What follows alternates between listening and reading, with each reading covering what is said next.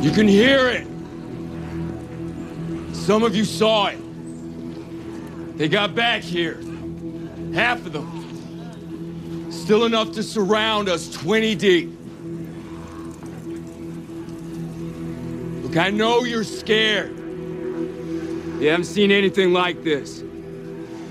You haven't been through anything like this. But we're safe for now. The panel the truck hit seems intact. We reinforced it just in case. Either way, the wall's gonna hold together. Can you? The others? They're gonna be back. They're gonna be back. Daryl, Abraham, Sasha, they have vehicles. They're gonna lead them away just like the others. And Glenn and Nicholas are gonna walk back through the front gate after. They know what they're doing. And we know what we need to do. This week on the Pop Optic Walking Dead podcast, we're talking about Now, season six, episode five. And it's written by Corey Reed, directed by Avi Youabian. And we'll be right back after this.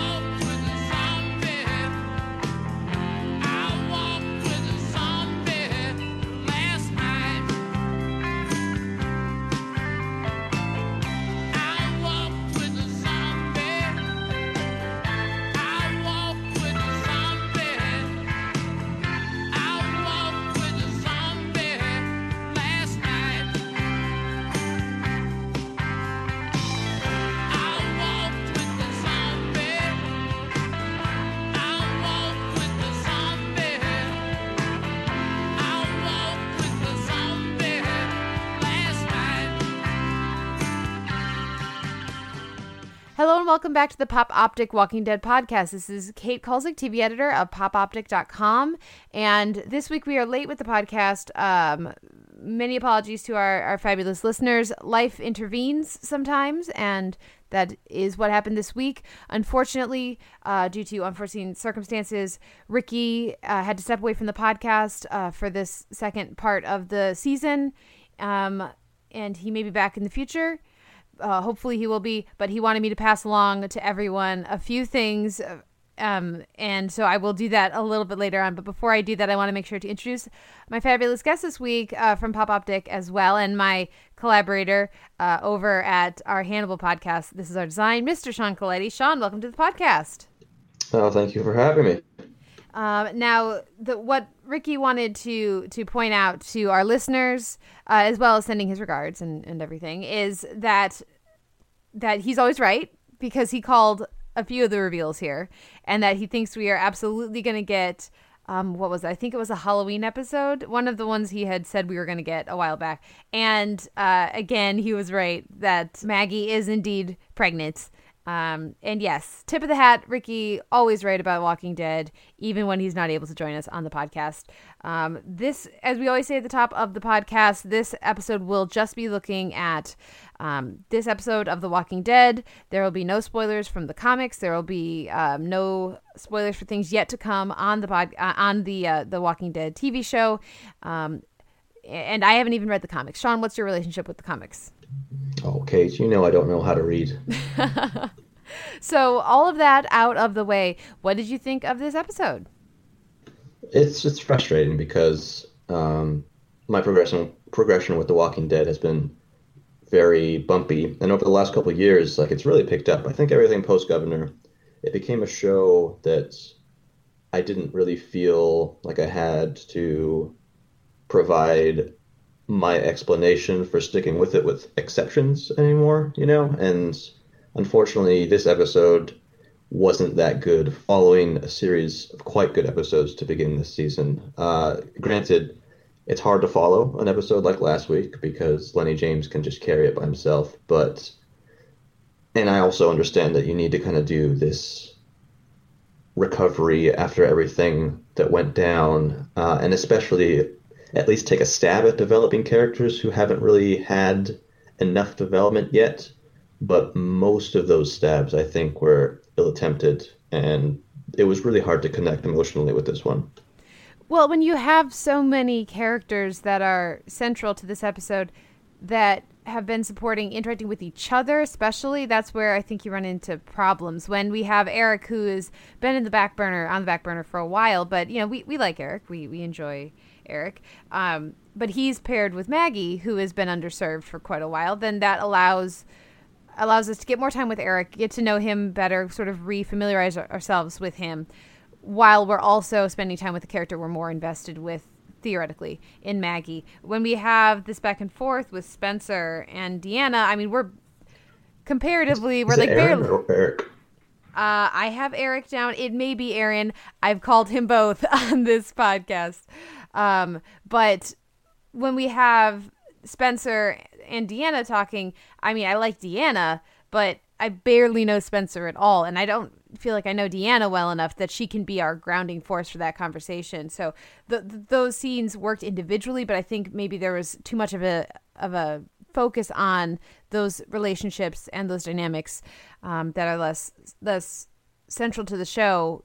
You know, then maybe this episode needed to keep it a bit more balanced. Uh, yeah, that was the really interesting thing for me about this episode was the, the dynamic between Deanna and Spencer.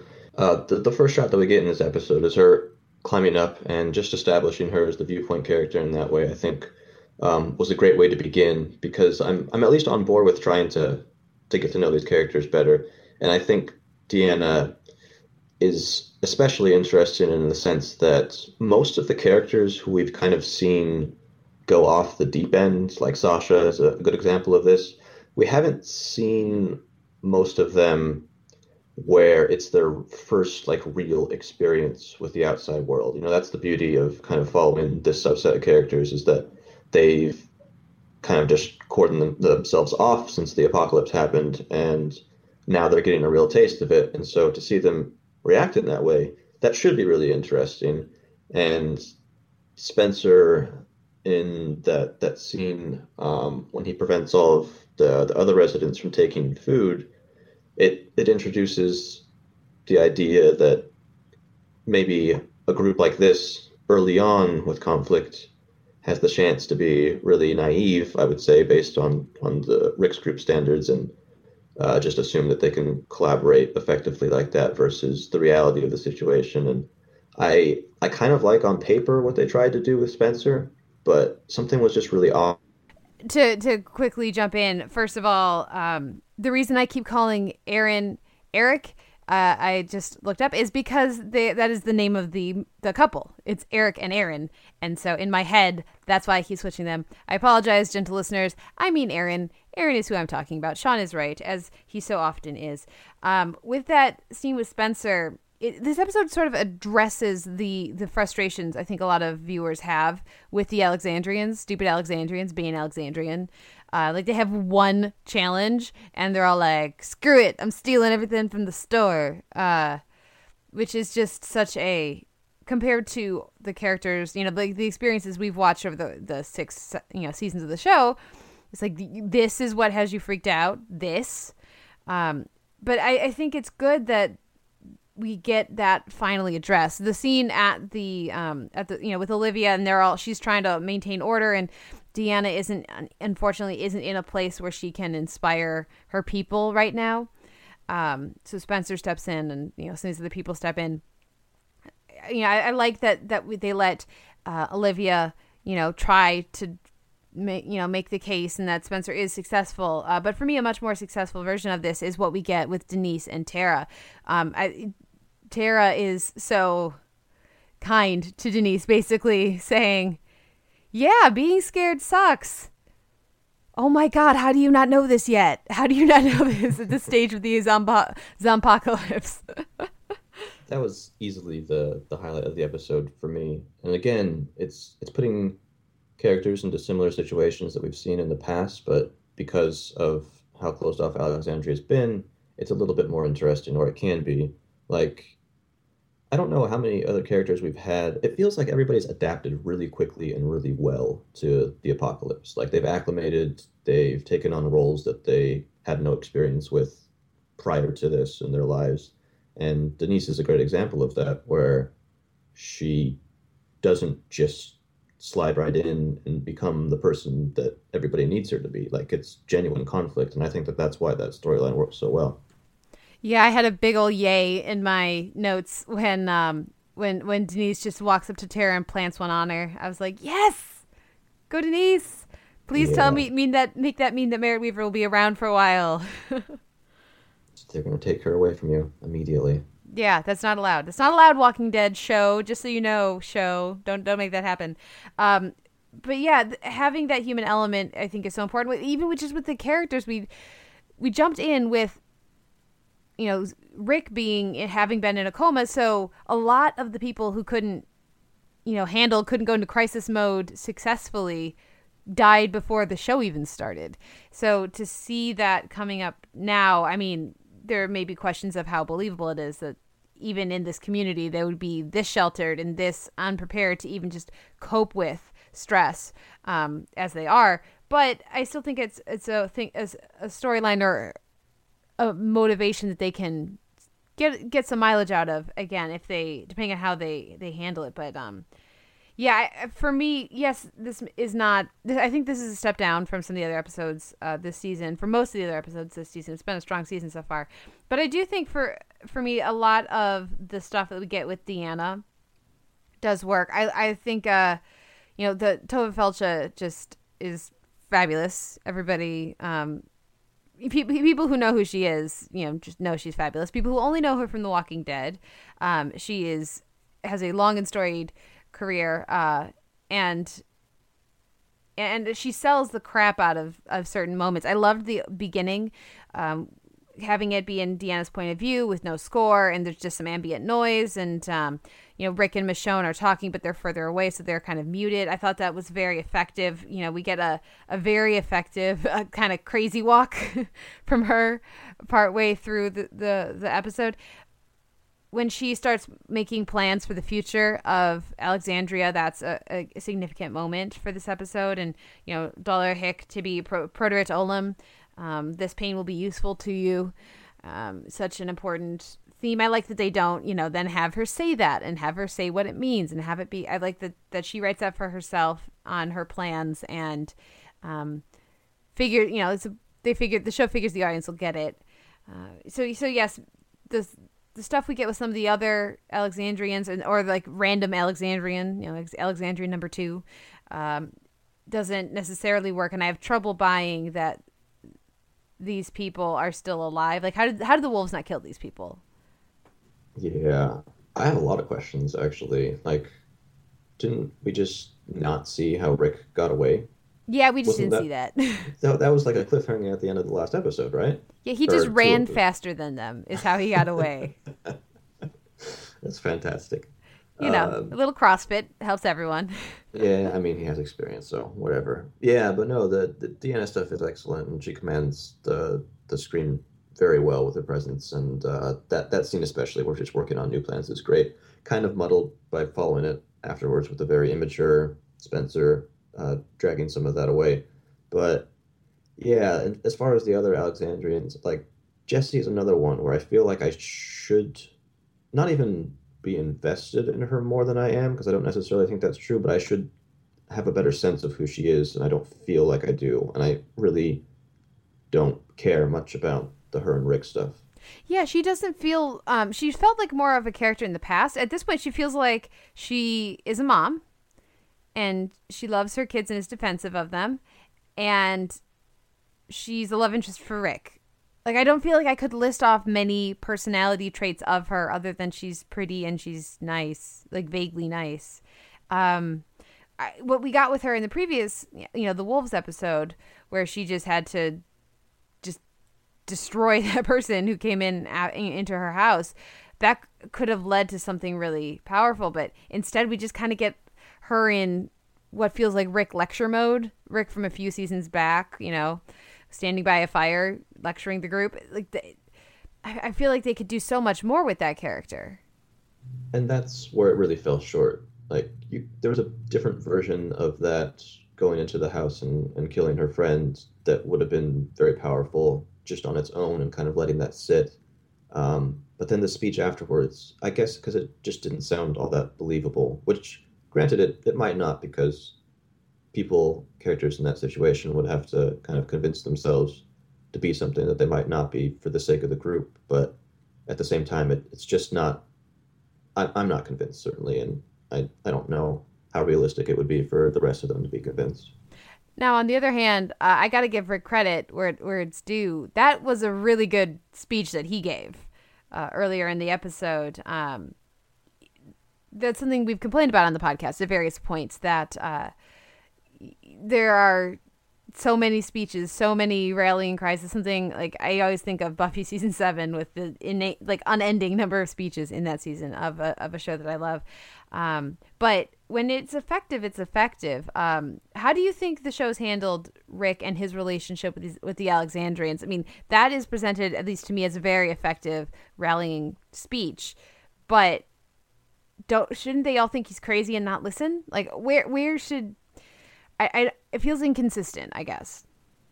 That's where the problem is. Is that based on speeches like that and what we've seen of Rick in the past, um, I'm a little less hesitant about the the show pushing him back into the central leader position, especially when I think that, um, or I previously thought that it'd be great to have the two of them, uh, him and Deanne, be co-leaders. But uh, yeah, that realistically, they shouldn't be buying into what he's selling as much right now, and I don't know.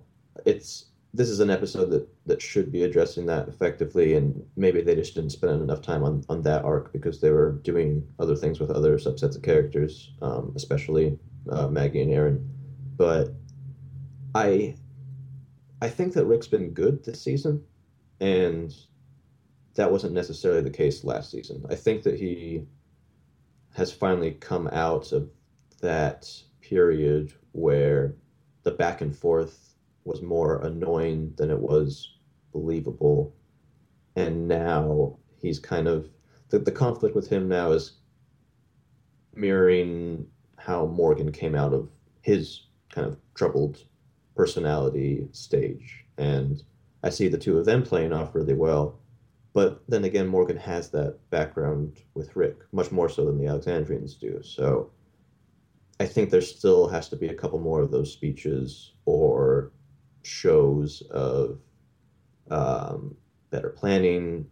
I mean, the technically his thing went down well. It could have gone down perfectly, but it didn't, of course. But he still helped the situation, and Aaron was quick to point that out. So it's another one of those is okay, but definitely needs to be better. Well, and I think it also comes down to the show wanting to have their cake and eat it with Rick. Like they want him to be leader guy, but then they go, "Oh, wait a second, let's have some more drama with what the Alex- what are the Alexandrians going to say?" Whereas I feel like at this point, if he gets them through this, while I I think they still need Deanna to be in charge, I'm kind of done hearing grumbling from the Alexandrians because he will have saved them and clearly they're not ca- capable of of handling this stuff on their own the way that they were trying to tell themselves that they were. So I, you know with this attack from the wolves which could have come which could have come at any time uh, and you know rick couldn't have prevented that uh, wiping them out and putting them on edge and then you know this if they survive this horde of walkers which as you know it's a tv show we're pretty sure they're gonna survive. Um, I, d- I think I need the show to settle the question uh, of the Alexandrians because so much of the the back and forth, what people, including myself, have complained about in regards to Rick the leader, has been the show not committing to that and sticking with it. The show, you know, having people keep, you know, as a way of manufacturing drama, pe- pe- keep questioning him and you know has he gone too far and all these things like i i think if if we just had a consistent you know consensus i guess from the alexandrians there's only so many of them if we can get them to have a consistent approach to rick then i think i can handle the you know or i can be much more appreciative of watching their struggle as they try to get a hang on what's happening. And I really think that they're going to move in that direction, and that might be me being a little bit too optimistic based on this last season. Uh, using Morgan as that. That mm-hmm. Morgan's kind of the mentor, and that's going to kind of push Rick in the direction that we would like to see him go in that consistent role. Well, I love this conversation that they have been setting up with Morgan and and Rick, and that they've let them both at various points of this season and last season seem clearly wrong and clearly right.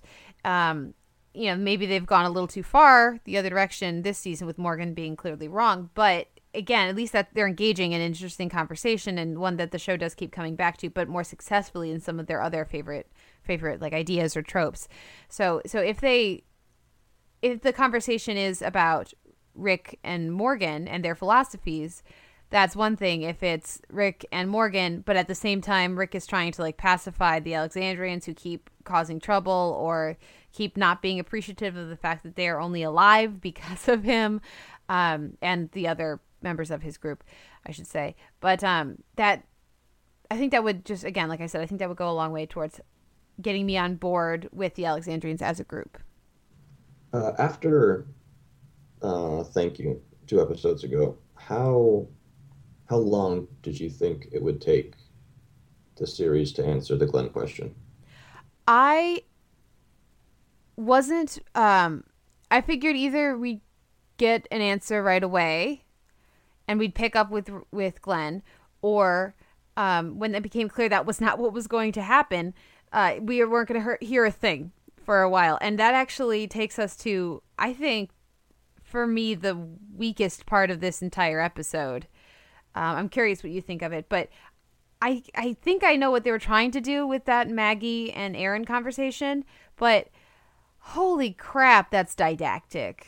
What they the dialogue they give uh, Lauren Cohan to to sell about I don't get to know uh, what will happen and I don't get to know why it happened and it's like could you be talking more to the audience? You don't get to know right now and you have to be okay with that and that you know like it just felt especially given and I don't know if this is what they intended but given the way that they've handled the the press and interviews since this whole Glenn debacle kind of uh, fired up in in you know outside of the show and the conversation around the show that just felt like a being lectured by by the show writers uh, the showrunners of um, you know for for having the temerity to want to know what happened yeah and i don't want to retread old ground because people have been talking about this for weeks obviously but um, I, I mean, I originally kind of liked the idea on paper or rather than liking it, accepted it just because I think that The Walking Dead hasn't really done this yet. Um, in, in the sense that, yeah, there was that Sophia thing in season two, but we never like definitively saw her in the same way that we saw Glenn in danger on screen. And so I feel like everybody gets one, and I was able to go along with it. But the the weird structure in it and how they handle it here, like yeah, if we don't settle it immediately, then then the the logical thing is, you know, we probably won't see it next week either. It'll probably be the the mid season finale, uh, and that we'll probably spend time with with Daryl and uh, Sasha and Abraham uh, before that. But there was nothing. It might be because Maggie's taken a back seat recently. I don't know, but it's really disappointing because Maggie and Aaron are characters I really like, and I assume that most of the viewers would agree with that as well. And it doesn't really amount to anything other than time stalling. Like like literally the the whole plot point by plot point progression of it is oh we're gonna go out there oh and then we don't mm-hmm. which is kind of disappointing yeah it's um the show saying we need maggie to want to be proactive because that is fitting for her um so and because the audience wants her to be to want to be proactive um, but we can't actually have her leave. So how can we stretch that for an episode? And I was so glad to be getting time with Maggie, and I like that Aaron, you know, like tries to talk her down and and everything. She's like, okay, yep, absolutely, sure thing. Crap, where'd she go? I like I, that. That was nice to see that side of, of Maggie again. Um, but it needed again to go somewhere. now I did really like the reveal at the end of the episode that she's pregnant, which is something that we had speculated about on the podcast, and I'm sure other viewers had as well. I thought that was a cute way to do that. Um, but there's there's so much more you could have done with that time, and and hopefully this will lead to more happening with with Maggie and uh, a closer relationship with with Aaron maybe, and hopefully this will then focus her back on Deanna and building you know their community. Like it looked like she was going to be a, a, leader in the community, working with Deanna last season. But um, yeah, I was so glad to get the time with Maggie that when it came to nothing and literally was just let's have some water zombies. Uh, it was it was it was disappointing. Yeah, especially like her line, "If he's dead, I don't want to be waiting on him. It's such a Maggie line. It's not sappy. It's to the point and it's realistic and it defines kind of the relationship between those two. It there has to be a way to contrive it so that you can give both of them more that they can do something else rather than just kind of talk about it at this point. point and it wasn't that it was yeah. just an entire episode of kind of stalling which is a type of walking dead episode that exists but it wasn't a good version of it no. Um, now we, uh, I, I, I really liked the design of the water walkers, but how is their brain not decayed? If every other part of them has decayed, how have bugs not gotten in their ears and started chewing on their brains? These questions pop up. I mean, my big one for the episode was like, why don't they just kill the walkers outside of the gates? Like, use sharp objects and just stab them in the head one at a time. It might take a while, but they'll get there mm-hmm. eventually. But yeah, the again, great design, and The Walking Dead has been consistently fantastic at that. I think in terms of finding interesting and very disgusting designs for zombies. But uh, best to just put those questions aside, Kate.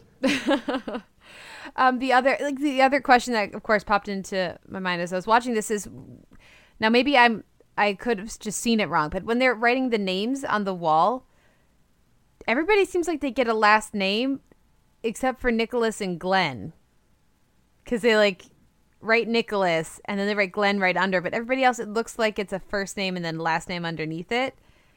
These are the kind of details I was noticing in this episode that I wouldn't have been nitpicking in the previous episodes cuz frankly they were better. You uh, have to have been living in Alexandria for at least two years before you get a last name. Before you're allotted a last name, that you go over to the store and Olivia hooks you up with the last name. yeah, exactly. Nice. The other thing, I uh, detail like that that I will say that I was glad for is, um, I was so glad in that that conversation with Maggie and with Aaron. I was so glad to hear Maggie say she was stupid for burning that picture. Like that was, I that uh, that's a nice bit of series memory, and that's the kind of thing. Like, because I remember when she did that everybody like on the podcast and everybody I talked to about it, we're like, dumbass, don't do that. You're jinxing yourself. This is a terrible idea. You're gonna regret it later. Uh, I like when they bring back those those details. I, like that, a little thing like that makes me connect with a scene like that exchange between Maggie and Aaron all the more. Um, did you have any little moments like that this episode? Um, I don't think there were any ones that we haven't talked about yet. Uh, again, I don't want to be too down on it because you kind of have to do something like this following the the big fight. But yeah, it's just a shame, I guess, that the the characters that we were following didn't have more interesting emotional moments than they did. It, it, it was the beginnings of them and not really the payoffs. And maybe we'll get those payoffs. Maybe a lot of this is set up um, that we'll look back on and, and, realize that there was a lot of groundwork done here. But um, it's mostly, I think, the Alexandrian stuff that that needs more work. It was a convenient way, certainly, to to get rid of a lot of them, so that mm-hmm. we had fewer of them to have to develop in the future. But even with the ones who we have spent a lot of time with, uh, this kind of wasn't the the big jump that the characters needed. Yeah. Well, and again, going back to a character like Jesse, the uh, her making out with Chris, her making out with Rick at the end, uh, it, it feels sort of rote. It's like a thing we've been like we keyed into this is Rick's new love interest back when he first showed up at Alexandria, and so I I they I felt like they've those actors have had more chemistry in the past, and they didn't really here, so maybe that's some of it. But um, I I look forward to hopefully getting some surprises, but in a way that feels organic to what we already know and and in, and maybe in keeping with these characters a bit more. And just some some moves with the Alexandrians that feel that feel less again less rote less like point A to point B to point C. Uh, and I also would like to have a a stronger sense of how many Alexandrians are like I need a Battlestar style whiteboard for how yeah. many Alexandrians are there? Just like what is the size of this community? What is you know just how how many again to keep referencing other shows how frequently are they going to bring nikki and paulo in where there are these other alexandrians that have been there the whole time that you know like i i feel like i should know this community by this point. We've spent enough time there. So these are just some frustrations i guess for this for the, for this episode or, or, just in general where the season's at. And mm-hmm. Again i wouldn't be having these frustrations i think if I hadn't enjoyed the rest of the season so much. Everything about Jesse's older son just needs to go. Yeah. What? You don't want to watch Target Practice with Rick and Rick and Ron? Jesus. It's it's such a terrible C storyline right now. Like mm-hmm. Carl's gotten zero to do as well, and this is one way of trying to figure it out, but it's not good. Yeah, well, and Carl's not gotten much to do, but he hasn't been annoying. That's you know, he hasn't been like getting himself into danger, uh, which is nice. Oh, and Rick, Ricky D did also want to mention he was also right. The baby was not in danger. Uh, that was the another way that Ricky once again predicted the future of The Walking Dead. Um, it's kind yeah, of terrifying how often he does that. It is. It is. It's it's a superpower. Clearly, his Spidey sense uh, should shall be uh, should be trusted by all. Um, but for for this episode, yeah, I mean, I like that they're trying to develop Jesse's kids and make them more rounded. Um, but I think maybe it would be wise to key into some of the other characters. Like I, I'm super invested in Aaron.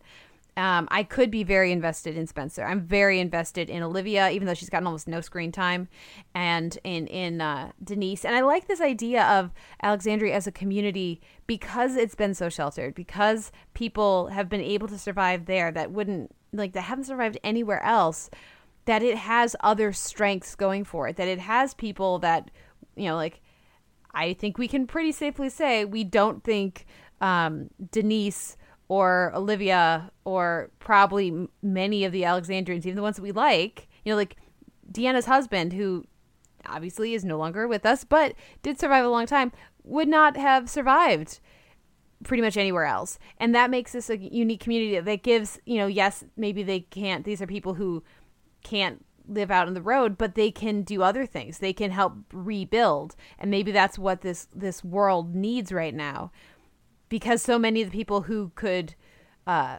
reestablish community and and you know restart the agriculture and restart all these other parts of of civilization got killed off that's why so much of the world uh, that at least that we've seen this corner that we've seen feels feels the same because it's all the same types of people who have survived. So I feel like like there's so much they could do with that. Absolutely, this is a great group to stick alongside the what has been the regular The Walking Dead group since the beginning, because Rick's group gets to see who they used to be at various points within these characters, and then hopefully kind of correct mistakes and teach through experience so that they uh, avoid some of the things that they've had to deal with in the past. I, I even like uh, Jesse's younger son, at least the dynamic that he has with Carol, especially. Mm-hmm. Like there, there are worthwhile characters here, and with people like Denise, um, I think that they've really done some work already. It's just a matter of finding the right stories to to make the rest of them interesting in some way, and that doesn't mean in ways that we have to like them. Spencer can be a good character, and we can hate him. He could be a fine villain. That that works, but it, it just got to feel right, I guess. And I also even just you know while I'm complaining about certain aspects of this episode and some of the stuff with Spencer specifically, I like that we get a freak out like that. I think it's important that we get a freak out like that. Um,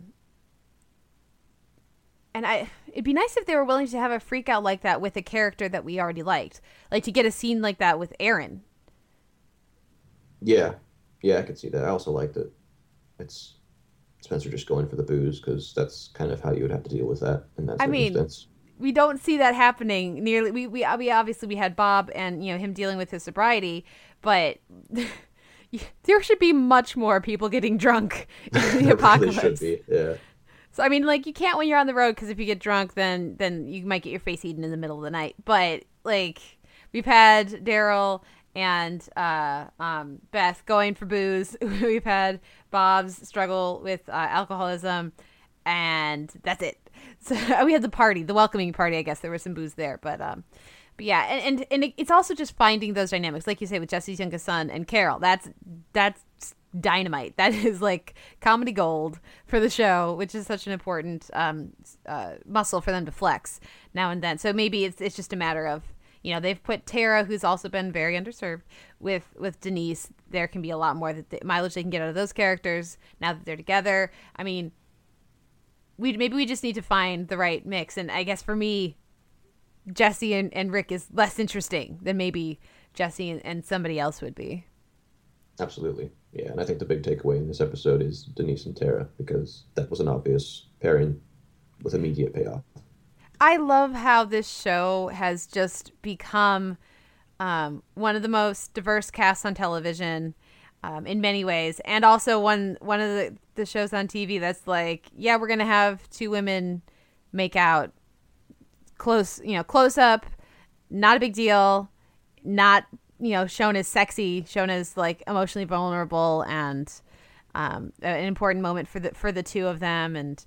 Uh, I love that, that that this is just I mean, because it's such you know it's something I keep talking about when it comes up. And I talked about this with Aaron too Aaron and Eric uh, when they were reunited. But um, I just love that that is the thing that this show is while it's also one of the most watched shows on television.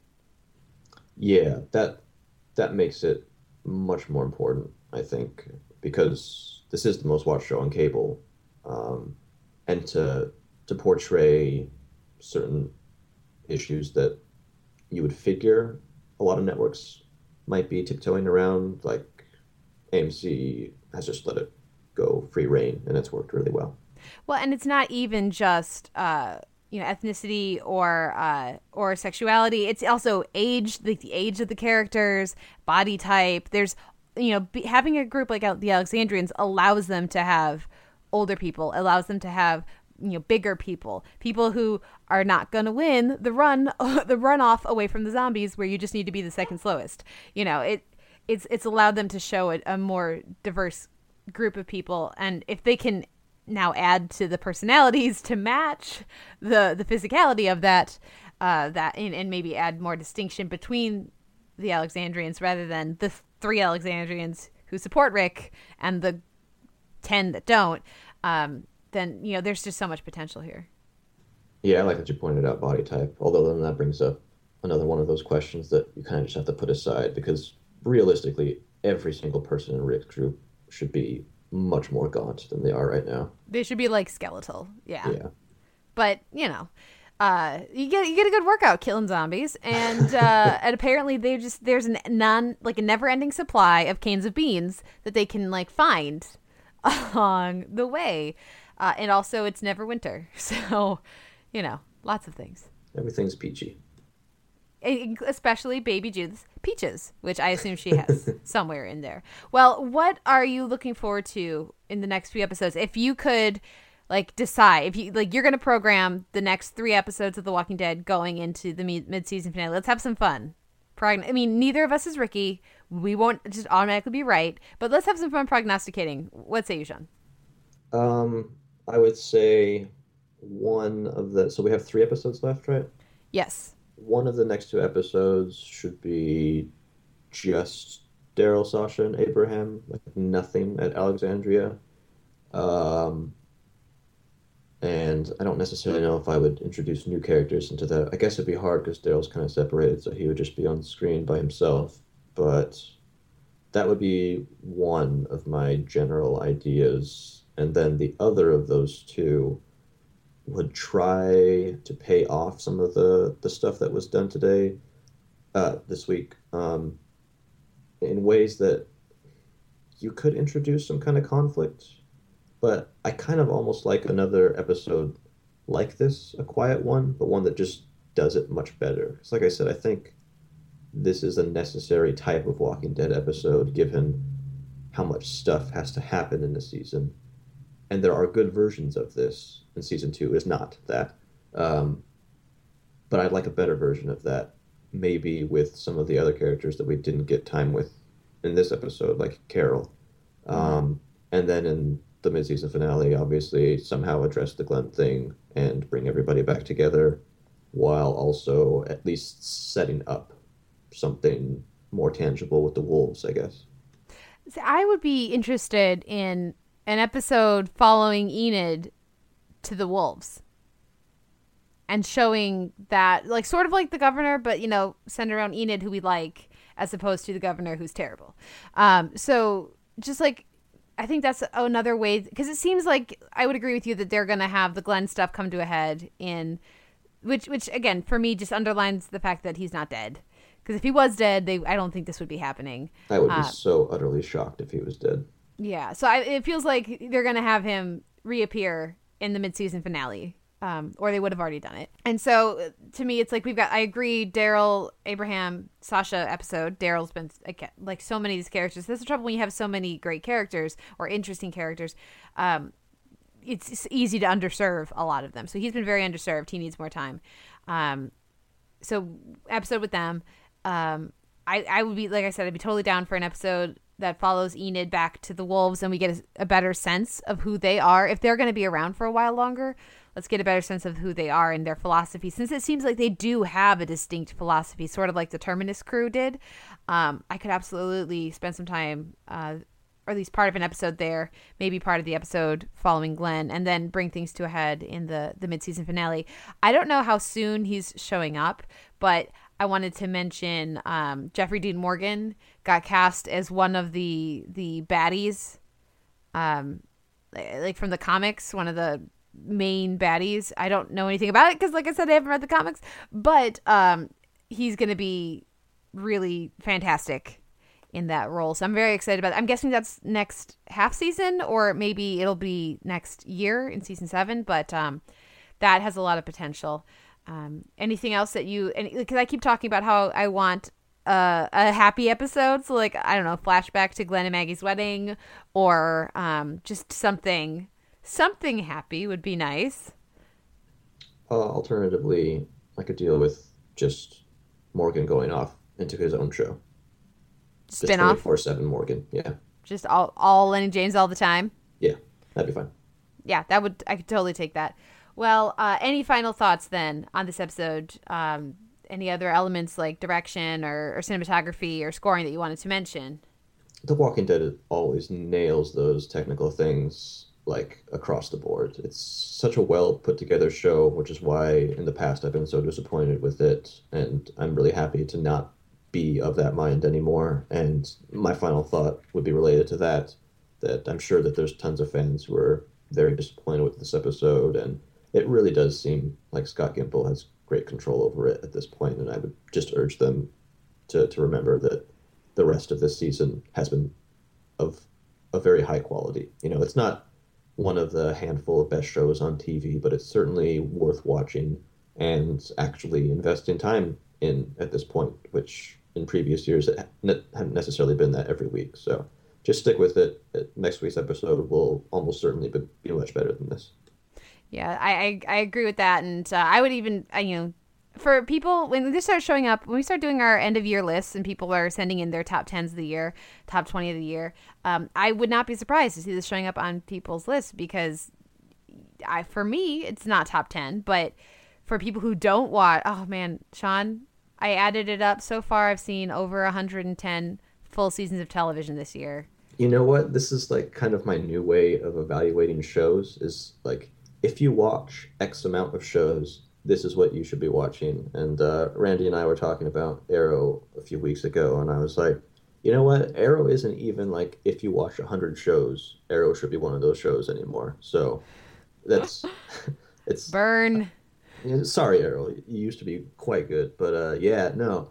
that's a lot of TV, Kate. And it is a lot of TV. But I mean, what I'm saying is with this, like, so for me, I've got a very large pool that I'm drawing from, and there's a lot of really great stuff in there. Um, and this, I think, has been very good to at times great um, eh, this calendar year. And so I absolutely understand this showing up in people's end of the year lists. And, and as you know, if it ever breaks through at the Emmys to get a best drama nomination, I get it because again, when they're when they're firing on cylinder on all cylinders, this is a fantastic show. So this is you know a little less. Uh, you know, of a thrilling episode this week, but I mean, the next episode is called "Always Accountable," so I have a feeling it'll be, you know, another um, intense one. yeah, looking forward to it. Yeah. So uh, thank you so much, Sean, for coming on this somewhat truncated episode of the Pop Optic Walking Dead podcast. Where can our listeners find you and your work online?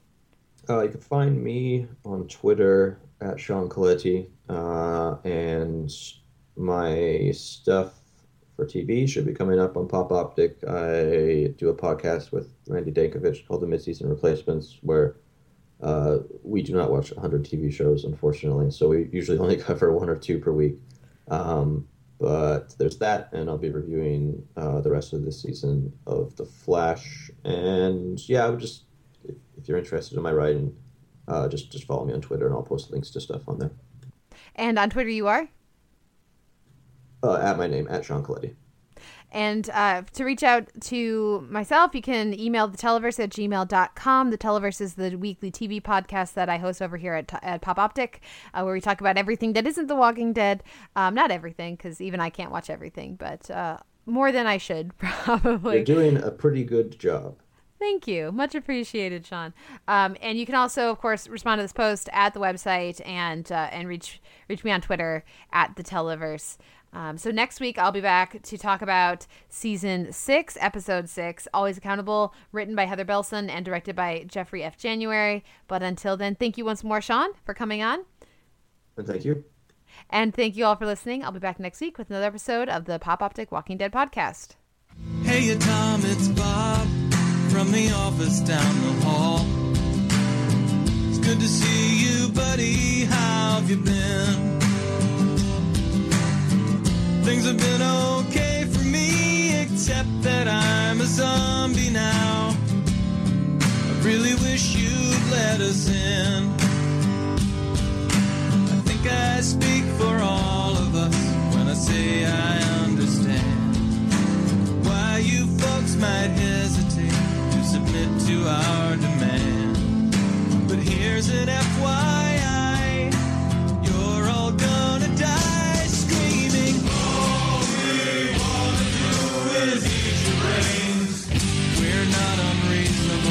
I mean, no one's gonna eat your eyes.